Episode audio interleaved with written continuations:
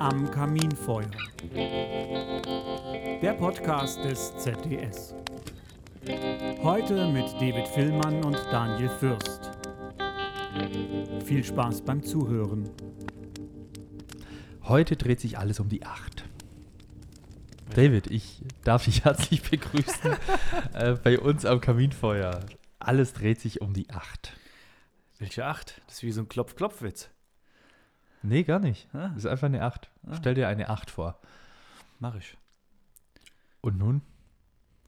Drehe ich die um und mache ein Unendlichkeitszeichen draus. Endlosschleife. Endlosschleife. Okay. Mhm. Was, was verbindest du mit der Acht? Also bezogen auf äh, unser Handwerk, versteht sich. Gar nichts. Also nichts, was ich jetzt gerne erzählen würde. also nichts, was die unsere Zuhörer interessiert. Also weiß ich nicht. Wir haben acht Vorstandsmitglieder im ZDS beispielsweise. Ah. Hm. Nee, ja, stimmt, aber das meine ich nicht. Ja. Dann musst du mich abholen. Da stehe ich jetzt auf dem Schlauch. Acht. Also, äh, 8% Umsatz 8% Umsatz. Hm. machen Schornsteinfegerbetriebe außerhalb der hoheitlichen und außerhalb der Kühe-Tätigkeiten. Oh. 8%. Wo kommt die Zahl her? Die haben wir eruiert mit, äh, also es gibt eine Datenbank, Steuerdatenbank und es Mhm. gibt ähm, auch Unternehmen, die im Schornsteinfegerhandwerk äh, beratend tätig sind Mhm. und die haben das quasi in ihrem Kundenkreis ausgewertet. Ach so. Also es gibt da Auswertungen zu, so wie zu ganz arg vielem. Und 8% der Umsätze finden quasi außerhalb der vor, gesetzlich vorgeschriebenen Tätigkeiten statt. Ich stelle mich jetzt mal äh, bewusst ein bisschen blöd. Das heißt genau, ähm, also alles außerhalb von Messen und Kehren oder was? Oder ist da, was ist mit so einem Schornsteintürchen einbauen oder sowas? Ist ja auch so. Ja. Also äh, Schornsteintürchen einbauen würde quasi, äh, wäre außerhalb der Kyo-Tätigkeit und wäre in diesen 8%.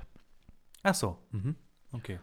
Und äh, Messen und Kehren, also unsere klassischen Tätigkeiten, sind ähm, außerhalb der 8%. Mhm. und alle hoheitlichen Tätigkeiten auch. Also wirklich, also 8% Umsatz, die Tätigkeiten, die nicht gesetzlich vorgeschrieben sind. Also Kamintürchen einmauern, Rauchwarnmeldergeschäft Rauchwarnmelder und so. Mhm. äh, Energieberatung. Energie, Energieberatung, Sanierungsfahrpläne, Brandschutzkonzepte, äh, in vielen Bundesländern Lüftungsanlagen. Ähm, was machen Schornsteinfeger noch so? Also Kesselreinigung machen manche, Mhm. Kaminofenreinigung, das ist quasi, sind die Tätigkeiten, die sich in diesen 8% befinden. Ja. Und es sind 8% ähm, ja, nicht vorgeschriebene Tätigkeiten. Ähm, tja, und die Zahl beschäftigt mich seit geraumer Zeit, weil ich finde, das ist wahnsinnig wenig. Ja, vor allem, wenn man berücksichtigt, dass in den nächsten kommenden Jahren halt ungefähr die Größenordnung halt fast jährlich wegfällt, je nachdem, wo man seinen Kehrbezirk hat. Also beispielsweise, also ich- es kann natürlich in Berlin beispielsweise, kann es ja schon mal vorkommen, dass so ein ganzer Kehrbezirk wegrationalisiert ist. Das meine ich jetzt nicht, aber es kann ja durchaus vorkommen, dass aufgrund der äh, energetischen Anforderungen an die Gebäude und an die Austauschpflichten und so weiter, ja jetzt 5, 6 Prozent ist ja jetzt keine unübliche Größe an Umsatzvolumen wegfällt. Ja. Und in den 8%, das ist ja noch, ähm, da ist ja noch ähm, ein Teil, um, also jetzt muss ich ein bisschen ausholen. Also es gibt ja einen Unterschied zwischen einem Dienstleistungsumsatz und einem Handelsumsatz. Also beispielsweise, wenn ich jetzt eine Dienstleistung erbringe, jetzt ich als Person und berate irgendjemand eine Stunde, dann stelle ich dem 60 Euro in Rechnung oder 80 oder 100. Ich will mich da jetzt nicht um den Betrag streiten, mir geht es da mehr ums Prinzip. Und dann habe ich das in meiner Tasche, weil ich habe beispielsweise ja sowieso schon ein Auto oder ein Laptop oder je nachdem, was ich dafür brauche. Währenddessen, wenn ich für Rauchanmelder verkaufe, dann muss ich ja tatsächlich noch Material beziehen. Also in dem Moment, wo ich ein Handelsgeschäft mache oder eben einen Materialeinsatz habe, den ich ja dann von meinem, also müsste ich ja streng genommen eigentlich abziehen, weil es ja ein anderer Umsatz ist als den, den wir als Schornsteinfeger so gewohnt sind, sage ich jetzt mal. Ja. Also Ja. Klassisches Beispiel ist, wenn ich jetzt ein Dachdecker bin und kaufe halt ein ganzes Dach ein, dann muss ich dem Kunden das ja in Rechnung stellen. Dafür habe ich aber im Kern erstmal nichts gearbeitet oder nichts dran verdient, weil ich ja schon dran verdient, weil ich ja einen Materialaufschlag habe, aber ich glaube, ähm, die äh, PWL-Zuhörerinnen und Zuhörer wissen, was ich meine. Also man merkt auf jeden Fall, du beschäftigst dich äh, einen Großteil deines Arbeitsalltages mit Zahlen. Ja, das ist als Finanzvorstand so üblich. nee, aber ich meine, was ich damit, die Kernaussage hinter dieser Tatsache ist ja, dass diese 8% ja äh, auf schornsteinfähiger cool. Umsatz Komm. niedriger sind. Ja, komm, lass uns ein bisschen über BWL diskutieren. Hat was. Ich will ja die Leute nicht langweilen. Es haben ja Ähm. alle aufgepasst in Teil 3 von der Meisterprüfung, deswegen wissen die Bescheid. Und die Okay, Azubis also- können anrufen. Ja, ja, alles gut. Zurück zu meiner 8. Ich finde es wenig, weil das ist ähm, genau der Teil, den ähm, der Gesetzgeber und wir als Handwerk äh, mit der Novellierung im Jahr 2008 zum Schornsteinfeger Handwerksgesetz ähm, ausbauen wollten. Also wir haben gesagt, okay, ähm, das Monopol wird gekippt, geht weg. Es gibt quasi trotzdem noch so einen Vorbehaltsbereich, einen hoheitlichen Bereich, wo der Bevollmächtigte äh, höchstpersönlich durchführen muss, also äh, die Verwaltung vom Bezirk, Kehrbuchdaten, Feuerstättenschau, Erstellung von Bescheid etc. Ähm, dann gibt es noch Kyo-Tätigkeiten, auch okay. Und im Prinzip waren sich damals alle einig, dass dieser freie Wettbewerb, also nicht vorgeschriebene Tätigkeiten, der hätte quasi stark zunehmen sollen die letzten 15 Jahre. Und mit stark zunehmen meine ich deutlich mehr als nur 8% in 15 Jahren. Das darfst du auch immer nicht vergessen. Mhm. Also ich glaube, da ist halt auch ein ganz großer, also ist ja ein Durchschnitt. Es gibt bestimmt jetzt Betriebe, die hier zuhören und denken, ah, 8%, das ist ja gar nichts. Und es gibt Betriebe, die denken, 8%, wie kann man das überhaupt schaffen?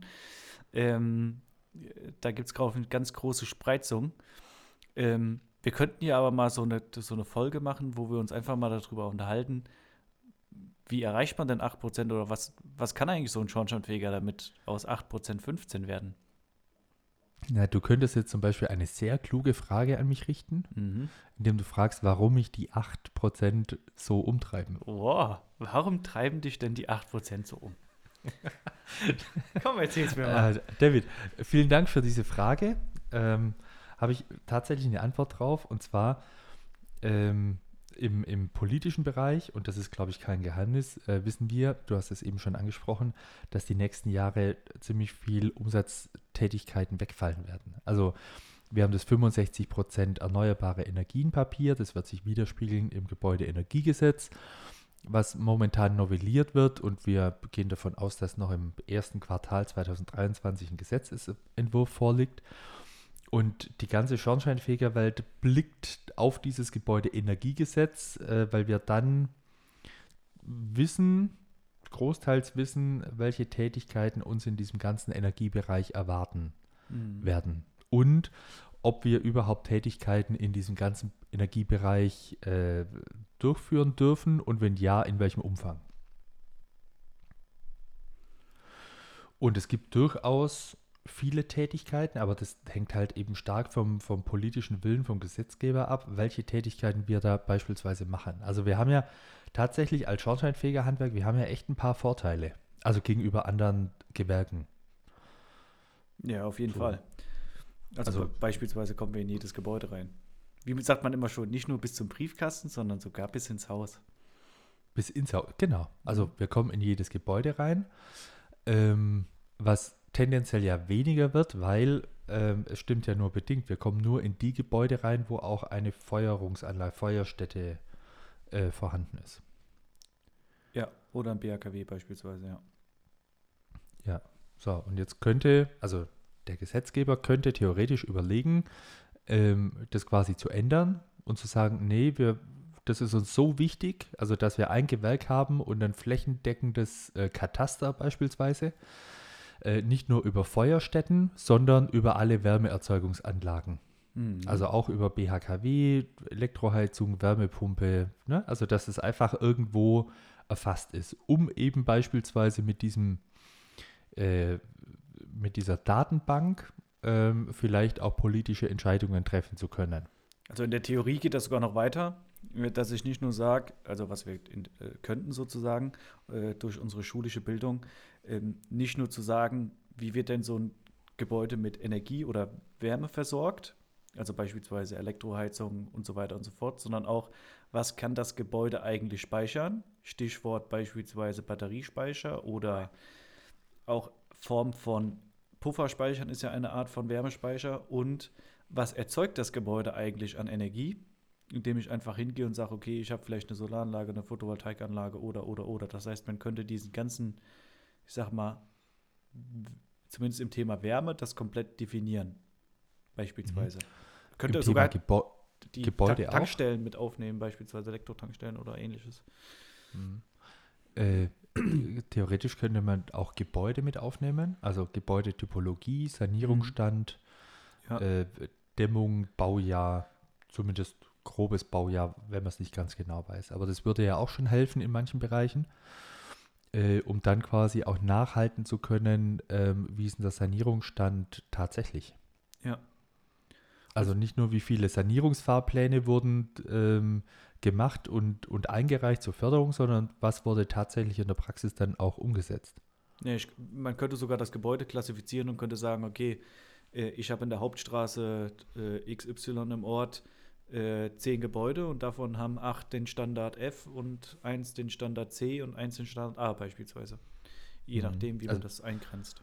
Ja, also ist eine sehr theoretische Diskussion. Ne? Ich weiß auch gar nicht, ob, ob wir das wollen als, als schornsteinfähiger Handwerk. Das müssten wir dann tatsächlich auch mal äh, diskutieren. Aber in der Theorie wäre es möglich, das so zu tun, quasi. Ja. Also einfach Daten erfassen bei oder während der täglichen Arbeit. Mhm. Ich kann auch den Energieverbrauch ja, also indem ich den Kunden frage und mir Rechnungen zeigen lasse, kann ich auch sagen, okay, das verbraucht so und so viel Energie und das Gebäude so und so viel Energie. Ja. Mhm. Wir haben noch einen Riesenvorteil. Du hast es eben schon angesprochen, bewusst oder unbewusst, das weiß ich nicht. Ähm, wir sind sehr gut in Sachen Weiterbildung. Bildung und Weiterbildung, also handwerksintern. Mhm. Also wir haben über äh, die tariflichen Weiterbildungen, über Innungsschulungen, über die Schulungsangebote auch vom ZDS an seine Mitglieder äh, erreichen wir innerhalb weniger Monate wahnsinnig viele Berufsangehörige.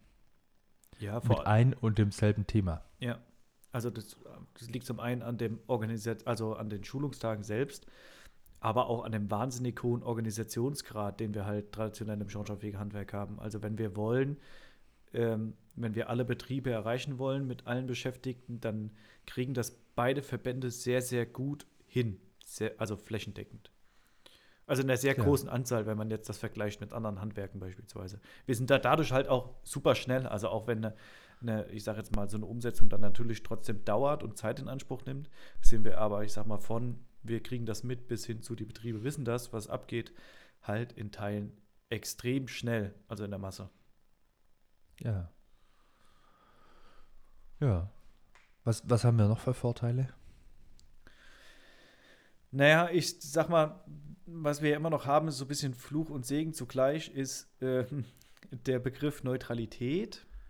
Also wir sind ja zwar ein Handwerk, aber eins der wenigen Handwerke, die ja nichts erschafft, sozusagen. Also wir verkaufen nichts, also keine Produkte. Ja, zumindest ordinär nach unserem Berufsbild. Ja. Es gibt ja durchaus mittlerweile also in den 8% stecken ja auch Dinge drin, wo Schornsteinfeger was verkaufen, aber ähm, ja, unser Ordin. Rauchwarnmelder, oder? Ja, oder es gibt ja auch manche, die Kaminöfen machen oder so oder Heizung einbauen, keine Ahnung. Aber es geht ja im, im ordinären Zweck, haben wir schon eine gewisse Neutralität, die uns erlaubt, unabhängig von dem Verkaufserfolg den Kunden zu beraten. Es gibt da den mhm.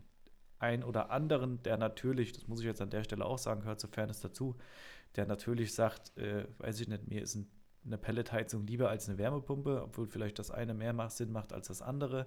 Aber im Großen und Ganzen haben wir schon, also zählt bei uns nicht der Verkauf, sondern das Wohlergehen des Kunden schon an erster Stelle. Das ist schon so. Ja. In, unter dem Neutralitätsaspekt. Ist aber Fluch und Segen zugleich. Also es hat gewisse Vorteile, es hat aber auch ein paar Nachteile. Ja. Könnte man fast eine ähm, Folge drüber machen. Ja, das stimmt. Wobei unsere Neutralität, also bei, bei Energieberatungen, Sanierungsfahrplänen, wurde unsere Neutralität ja auch äh, geprüft. Also ohne unser Wissen sozusagen, hat die DENA äh, das einfach mal ausgewertet, ob äh, Energieberater aus dem Schornsteinfegerhandwerk äh, explizit Richtung äh, Holzfeuerstätte Biomasse beraten äh, und vielleicht die Wärmepumpe so ein bisschen vernachlässigen. Ne? Also Ja. den Gedanken kann, kann ich nachvollziehen. Also könnte man an einem Energieberater aus dem Schornsteinfegerhandwerk ja unterstellen, dass der dann halt äh, lieber Richtung Holzfeuerstätte berät, statt Richtung Wärmepumpe, weil dann halt quasi hinterher ähm, vielleicht auch noch Kehr- und Messtätigkeiten da sind. Und da ist aber bei rausgekommen, äh, dem ist nicht so. Also Energieberater aus dem Schornsteinfegerhandwerk beraten tatsächlich neutral, ähm, auch in Richtung Wärmepumpe. Also das muss man wissen, das ähm, war eine bundesweite Studie auch, äh, die da über mehrere Monate gelaufen ist. Und äh, ja, also von daher, ich meine, es mag den einen oder anderen geben. Okay, also ich will das jetzt nicht grundsätzlich ausschließen, aber in der breiten Masse ähm, sind wir selbst da sehr neutral. Also das ist in anderen äh, Gewerken auch nicht so. Also man hat beispielsweise festgestellt, Energieberater, die aus dem Dachdeckerhandwerk kommen, äh, beraten halt vornehmlich in die Sanierung von neuen Dächern. Ja, also ich glaube, das kann man auch nie komplett abstellen. Also es ist ja logisch, dass der Dachdecker, der sich ja auch am besten aus, also angenommen, du gehst jetzt als Dachdecker, Energieberater in so ein Gebäude rein, ähm, der tut sich natürlich mit der Beurteilung, der energetischen Beurteilung des Daches ja auch deutlich leichter als mit der energetischen Beurteilung der, der, der Wärmeerzeugung oder der Fenster, weil er halt das eine halt auch gelernt hat. Naja, also als Energieberater hat er das andere auch gelernt. Ja, aber es Ähm. ist, er tut sich halt in dem einen bedeutend leichter. Ja, also, ist halt eine. aber ja. es ist ja schön, dass wir als Schornsteinfeger als neutral gelten im Vergleich zu anderen. Aber das kommt halt aus dem schlichten Grund, weil wir halt danach keine Dienstleistung verkaufen wie der Dachdecker. Das ist ja am Ende so. Also nicht in Naja, Größenordnung. wir haben halt, ja, wir haben halt, also wenn wir äh, eine Beratung verkaufen sozusagen als Energieberater, da müssen wir ziemlich lange Schornsteine für schrubben. Ja. Also in ein und demselben Haus. Also da nehmen wir halt, keine Ahnung, 800 Euro. Und wenn ich das jetzt aufrechne, was mir das quasi an Vorteil bringt, äh, wenn ich da hinterher Folgeaufträge habe, wo ich für, also da muss ich schon viele Jahre dann auch hinlaufen in der, Ja. ähm, ja. Ähm, ja, aber also ich sehe Neutralität tatsächlich auch als Vorteil. Ja, und dann, was wir noch haben zudem, ähm, wir haben ein unglaublich hohes Vertrauen. Also das Grundbild, In unsere Kunden. die Kunden in uns.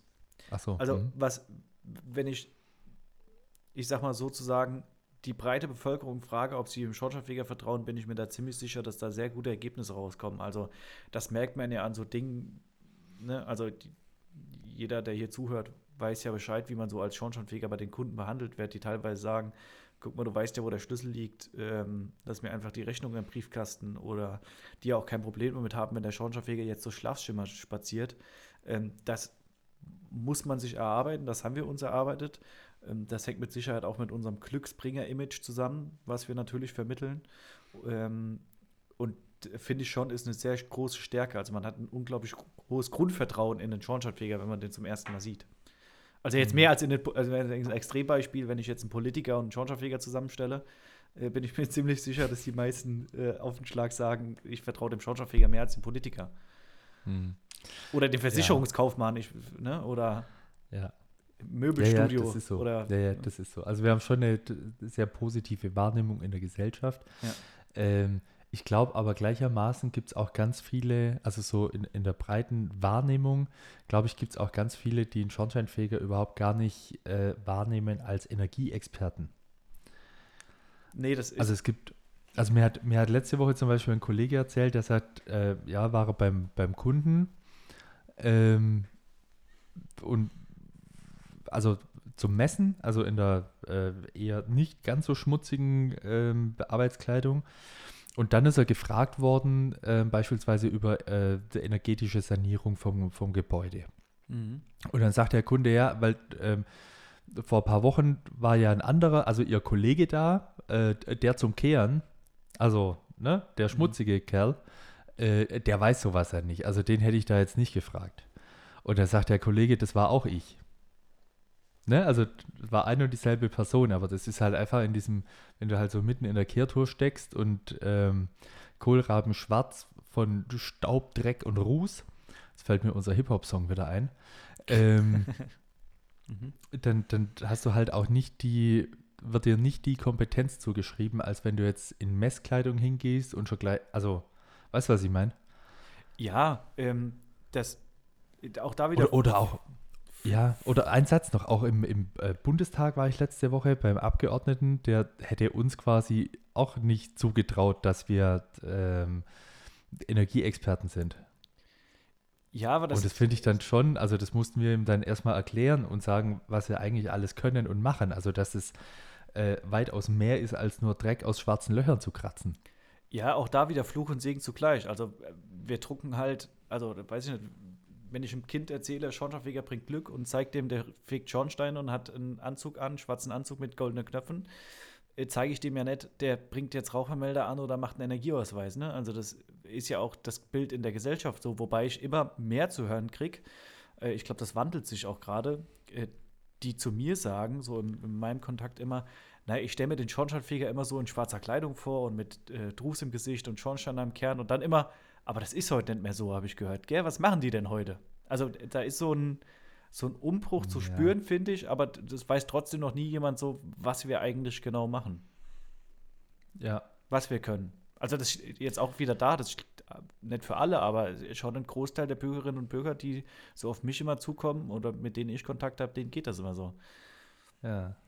Ist doch heute Ja, auch mehr stimmt. als Schornsteinfegen, oder? Das ist doch nicht mehr so wie früher. Ja, aber es ist noch sehr abstrakt. ja, ist ja Also abstrakt. die, wi- Nicht äh, die wissen jetzt auch nicht so genau, was Nein, wir nein. halt sonst noch so die, machen. die fragen ja dann auch interessiert nach, aber es ist halt immer sehr Mhm. unkonkret. Hm, das ist so. Also, das ist so ein bisschen ein Manko von, von unserem Beruf, dass uns quasi die Kompetenz nicht zugeschrieben wird. Und trotz dessen, finde ich, ist auf unserer äh, Positivliste sind ja jetzt schon sehr einschlägige Argumente. Also wir kommen in jedes Gebäude, wir sind ähm, sehr gut und vor allem auch sehr schnell, was Weiterbildung anbelangt. Wir genießen ein hohes Vertrauen in der Bevölkerung, ähm, hätten somit auch Riesenpotenzial für eine qualitativ gute und neutrale Beratung. Mhm. Und trotzdem steht da diese riesengroße, fette 8. Und da frage ich mich, also auf deine sehr kluge Eingangsfrage, warum, warum ist das so? Äh, Ich kann dir das sagen. Ich, äh, nur mal eine These auf. Ähm, vielleicht auch. Äh, oder erstmal nur noch ein Vorteil. Wir Schornsteinfeger sind schon kleine Bürokraten. Achter. Achter?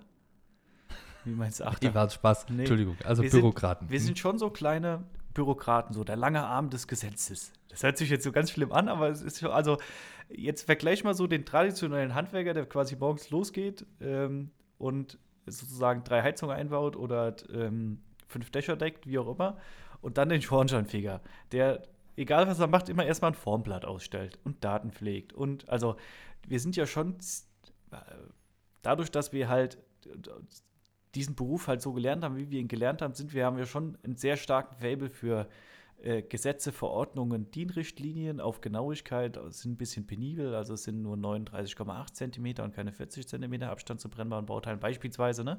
Ähm, sind wir schon so, ich sag mal, so kleine Bürokraten, Handwerksbürokraten.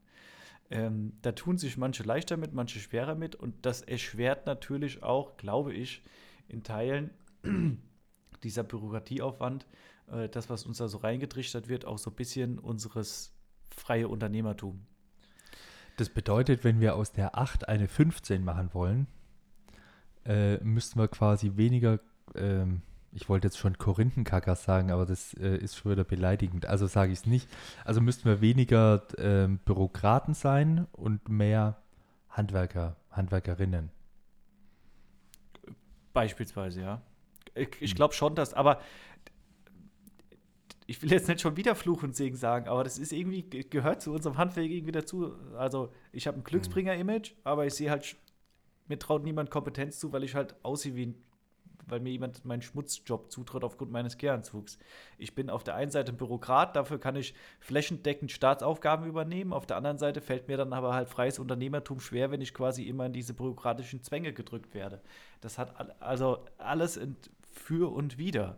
Also ich will ja jetzt nicht schlecht reden, dass wir Bürokraten sind. Ich meine, äh, wären wir keine Bürokraten, könnten wir keine Kehrbücher pflegen in Größenordnung, Feuerstätten erfassen und so weiter und so fort. Dieses, also so ein Stück weit brauchen wir das ja auch. Also erfordert ja auch unser Job zu sagen, ich äh, weiß jetzt, wie ich eine Abnahmebescheinigung schreibe, fehlerfrei. Das muss man ja auch erstmal können. Also auch diesen, diese Fähigkeit wird uns ja beigebracht und angeeignet. Guck dir das, also mhm. mir fällt das immer auf, wenn ich so äh, Meisterprüfungen äh, bei uns im Haus sind und die angefangen von so einem Meisterprüfungsobjekt bis hin zu denen, was sie dann zum Schluss so alles abgeben müssen nach so einem äh, Tag Meisterprüfung oder Tagen der Meisterprüfung, das sind ja Unmengen an Formblätter und Formularen, die man so sozusagen abfordert oder abverlangt. Jedes Mal andere, aber das sind. Naja, klar, also verstehe ich alles, ist ja im Kern auch gut. Ähm, rein wirtschaftlich betrachtet ist es aber halt nichts, was uns jetzt meilenweit nach vorne bringt. Also, weil da sind wir halt immer sehr stark abhängig äh, momentan von unseren, also von den gesetzlich vorgeschriebenen Tätigkeiten, wo wir wissen, dass, dass die in den nächsten Jahren sehr stark abnehmen werden. Mhm. Ähm, und wir konzentrieren uns halt, klar, ist es wichtig, Formblätter äh, auszufüllen und alles korrekt zu machen und, und äh, ne? aber es betrifft ja quasi nur diesen, diesen eingeschränkten Bereich an gesetzlich vorgeschriebenen Tätigkeiten, der immer weniger wird. Mhm. Ähm, und das heißt, wenn wir aus diesem Rad ausbrechen wollen, müssen wir quasi uns irgendwas suchen. Also deshalb beschäftigt mich das auch so. Also wir können wahnsinnig viel. Wir sind auch echt clever und können uns weiterbilden und in den Bereichen, wo wir nichts können, schaffen wir das auch äh, flächendeckend sehr gut und vor allem sehr schnell. Und trotzdem kriegen wir es nicht hin, unsere Komfortzone zu verlassen und quasi aus diesen 8% Umsätzen halt 10% zu machen oder 15%. Also guck mal, das hat jetzt äh, 15 Jahre gedauert, bis wir zu den 8% gekommen sind. Mhm. Und es fallen aber halt jedes Jahr, wenn man das jetzt so weiterrechnet, 10% an Umsatztätigkeiten weg, allein aufgrund von dem Wegfall von Öl- und Gasfeuerstätten. Ja. Ähm, das heißt, wir können in dem einen Bereich noch so gut sein und noch so die Experten sein. Äh, der Bereich wird halt kleiner. Also das hilft uns halt nichts in dem anderen Bereich voranzukommen. Und das finde ich so wahnsinnig schade. Und wo ich mir halt die Frage stelle, warum ist es so, beziehungsweise was müsste sich ändern, äh, dass wir in dem, in dem wirklich freien Bereich auch echt mal Fuß fassen und äh, nach vorne kommen. Na, am Ende das müssen ist eine sehr halt, kluge Frage, stimmt? Ja, wenn du darauf die Antwort hättest, würdest du auch ganz vielen Leuten den Job sichern. Aber ähm, deswegen kann ich die auch nicht so einfach beantworten, weil es. Ja, ja da kann ich, ich kann ja jetzt stundenlang drüber reden. Am Ende durchläuft das ja. Schornsteinfegerhandwerk in den nächsten Jahren einen Transformationsprozess. Und ähm, kleiner Funfact, es kann ja immer jemand die sieben Phasen der, äh, des, äh, des Transformationsprozesses googeln. Ähm, das dauert halt, also bis die Erkenntnis da ist, bis ich mich in meinem neuen Umfeld wohlfühle, bis ich aus meiner Komfortphase rauskomme, das, das dauert und kostet wahnsinnig viel Überzeugungskraft. Und die Verbände versuchen alles. Es gibt auch einige Betriebe, die da schon umstellen und eben keine Acht haben, sondern eben deutlich, deutlich mehr. Aber ich, ich glaube, so frei muss man jetzt auch mal sein. Es werden auch nicht alle schaffen. Das ist halt so an so einem Transformationsprozess. Ja, wobei diejenigen, also vielleicht eine kleine Richtigstellung, diejenigen, die deutlich, deutlich mehr Umsatz machen und auch schon nicht nur ein oder zwei Beschäftigte in den Betrieben äh, beschäftigen, sondern halt auch fünf, sechs oder zehn, äh, das sind meistens keine Schornsteinfegerbetriebe mehr. Also die haben sich quasi wiedergefunden in irgendeiner Gesellschaft, GmbH, GBR, was, was auch immer. Ähm, und sind auch ihrer äh, Form nach keine Schornsteinfegerbetriebe mehr. Mhm. Das sind Energieberatungsbüros, das sind äh, Planungsbüros, Projektgruppen etc. Ne? Aber das sind äh, der Schornsteinfegerbetrieb bleibt quasi parallel bestehen als Einzelunternehmen. Das ist das notwendige Übel, was ich noch erhalten muss, wenn man sich mit denen ja. unterhält. Ja. Weil ich das halt gesetzlich brauche, ja. Ja. Also muss man auch wissen bei der ganzen Diskussion. Ja. Das äh, macht es nicht unbedingt einfacher. Vor allem nicht, wenn wir im Prinzip vorhaben, Schornsteinfegerbetriebe äh, fit für die Zukunft zu machen. Mhm. Also bringt ja nichts. Denn dann stellen wir quasi die Weichen, also setzen uns dafür ein und der Gesetzgeber stellt die Weichen, ähm, was am Ende zur Folge hat, dass aus den Schornsteinfegerbetrieben, die sich gar nicht weiterentwickeln, sondern jegliche Weiterentwicklung äh, quasi in einer Parallelfirma stattfindet, in einer GmbH oder GbR. In Betrieben, die keine Schornsteinfegerbetriebe sind. Mhm. Ja, das, also, ob uns da um das vielleicht zu erläutern, nachhaltig geholfen ist, weiß ich nicht. Um das vielleicht zu erläutern, ähm, warum keine Schornsteinfegerbetriebe mehr? Ähm, weil die am Ende halt keine Schornsteinfegerumsätze mehr machen, sondern beispielsweise, also wer 90% Energieberatung macht und nur noch 10% Schornsteinfegertätigkeit, äh, die gliedern sich in der Praxis dann schon so um, dass die quasi nur noch diese Energieberaterumsätze beispielsweise machen. Und dadurch haben die natürlich auch nicht mehr die Eintragung und Pflichten eines Schornsteinfegerbetriebs. Also beispielsweise gilt kein Tarifvertrag, weil die meisten Gesellschaften auch kein Innungsmitglied sind beispielsweise. Es Oder geht schon los beim, beim Kammerbeitrag, Innungsbeitrag, AKS-Beitrag, ja. bei der äh, Unfallversicherung. Ist man eigentlich als Mitarbeiter in so einem Betrieb, kriegt man da überhaupt Berufserfahrung, ja oder nein, weil er kein eingetragener Schornsteinfeger Betrieb ist? Ne, das sind alles so, daran macht man halt aus, ob ein Schornsteinfegerbetrieb ein Schornsteinfegerbetrieb ist und das fällt halt in dem Fall weg. Ja. Das ist so. Also deshalb, die, die Diskussion ist ich glaube, deshalb beschäftigt mich das auch so. Ähm, ja, wie gesagt, wir können aus der 8 jetzt auch eine 15 machen. Ähm, wohl wissen, dass aber halt dann wahrscheinlich auch 15 Prozent mehr Schornstein, nee, mehr Firmen gegründet werden aus unserem Handwerk heraus, die dann am Ende keine Schornsteinfegerbetriebe mehr sind. Ja. Am Ende, ich, ja. ich will jetzt auch nicht die Folge so weit überziehen, am Ende läuft das halt alles auf eine Veränderung von dem Berufsbild hin, weil man muss ja schon sagen, also wenn ein Dachdecker eine Gesellschaft gründet und sich größer macht, dann ist der zum Schluss halt immer noch ein Dachdecker. Und das ist in jedem anderen Handwerksbetrieb, also Beruf auch so. Und wenn ich mich als Schornsteinfeger halt vergrößern will, dann bin ich halt zum Schluss kein Schornsteinfeger mehr. Das ist ja schon komisch. Weil ich halt ja. keine Tätigkeiten mehr mache, die dem Schornsteinfeger-Handwerk zuzuordnen sind. Aber das ist vielleicht mal eine Diskussion für eine weitere Folge. Ja, sehr gerne. Also, ähm, ich hatte im Prinzip, ich habe jetzt auch nicht erwartet, dass wir jetzt äh, in, in dieser Folge Antworten finden auf all die Fragen. Ähm, wichtig ist aber, dass wir auf die offenen Fragen hinweisen, dass wir sensibilisieren, dass wir vielleicht auch so ein bisschen zum Nachdenken anregen und möchte an alle Zuhörerinnen und Zuhörer appellieren, ähm, da tatsächlich mal drüber nachzudenken. Also was müsste denn passieren, dass wir aus diesen 8% äh, Umsatz außerhalb äh, gesetzlich vorgeschriebener Tätigkeiten 18 Prozent machen oder 15 Prozent. Ähm, und was kann jeder Einzelne, jede Einzelne äh, täglich dazu beitragen? Und ich glaube, da wären wir schon mal einen großen Schritt weiter, tatsächlich. Ja. Also nur im Bewusstsein von unseren Kolleginnen und Kollegen. Das glaube ich auch. David. Eine, eine, eine Sache, Aufgabe. Eine Sache. Ja, schieß los. Eine Sache habe ich noch. Ja. Ich möchte noch mal einen oh. Hinweis loswerden. Mhm. Ähm, wenn die Folge online kommt, Moment, jetzt muss ich gerade meinen Kalender gucken, ist der 6. Februar. Für alle Zuhörerinnen und Zuhörer, die beschäftigt sind in einem Schornsteinfegerbetrieb und wo der Tarifvertrag gilt, seit Dienstag, dem 31. Januar, solltet ihr eine Einmalzahlung über 1000 Euro erhalten haben.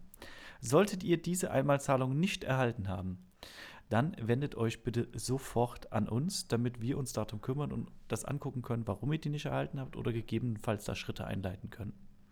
Kleiner Hinweis an der Stelle. Ja, ganz arg wichtig. Ähm, es gelten auch die Verfallsfristen. Ja. Also wenn ihr euch zu spät meldet, verfällt der Anspruch auf diese 1000 Euro Einmalzahlung. Richtig. Und das sind zwölf Wochen, deswegen ähm, meldet euch bitte umgehend, sofort, nicht das Schieben bitte, sondern so schnell wie möglich melden, damit wir auch die nötige Zeit haben, das ordentlich zu prüfen und entsprechend Schritte dafür einzuleiten, damit eben diese Sprich Frist nicht verfällt. Ja, sehr guter Einwand. So, und jetzt bin ich bereit für die Aufgabe. Äh, Schlusswort. Ach so. Ja. Schieß los. Ich bin gespannt schnell. wie ein Flitzebogen. Es geht ganz schnell. Ich bin froh, dass wir unseren alten ähm, unser alten Klang sozusagen unserer Stimmen zurückgefunden haben. Ich habe mir die letzte Folge beim Schneiden nochmal angehört. Äh, das hat sich tatsächlich ein bisschen holzig angehört, aber die, heute, die heutige Folge lief wieder bedeutend runter.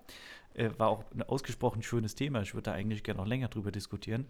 Aber das können wir auch fernab von unseren Mikrofonen nochmal machen und bei Bedarf auch ähm, weitermachen äh, am Mikrofon, sofern unsere Zuhörerinnen und Zuhörer das wollen.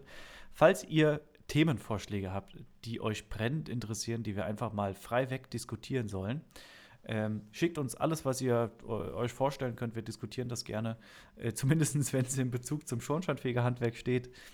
Ähm, dann sendet uns doch einfach bitte eine E-Mail an info@zts-schornsteinfeger.de oder äh, ruft uns an und schreibt uns eine Nachricht und dann werden wir das diskutieren. Ansonsten vielen Dank fürs Zuhören. Die letzte Folge kam schon sehr, sehr gut an. Ich hoffe, dass es mit unserem Podcast in diesem Jahr genauso steil weitergeht, wie es im letzten Jahr aufgehört hat. Vielen Dank fürs Zuhören und bis in zwei Wochen. Das war der Podcast des ZDS. Alle 14 Tage montags, 12 Uhr.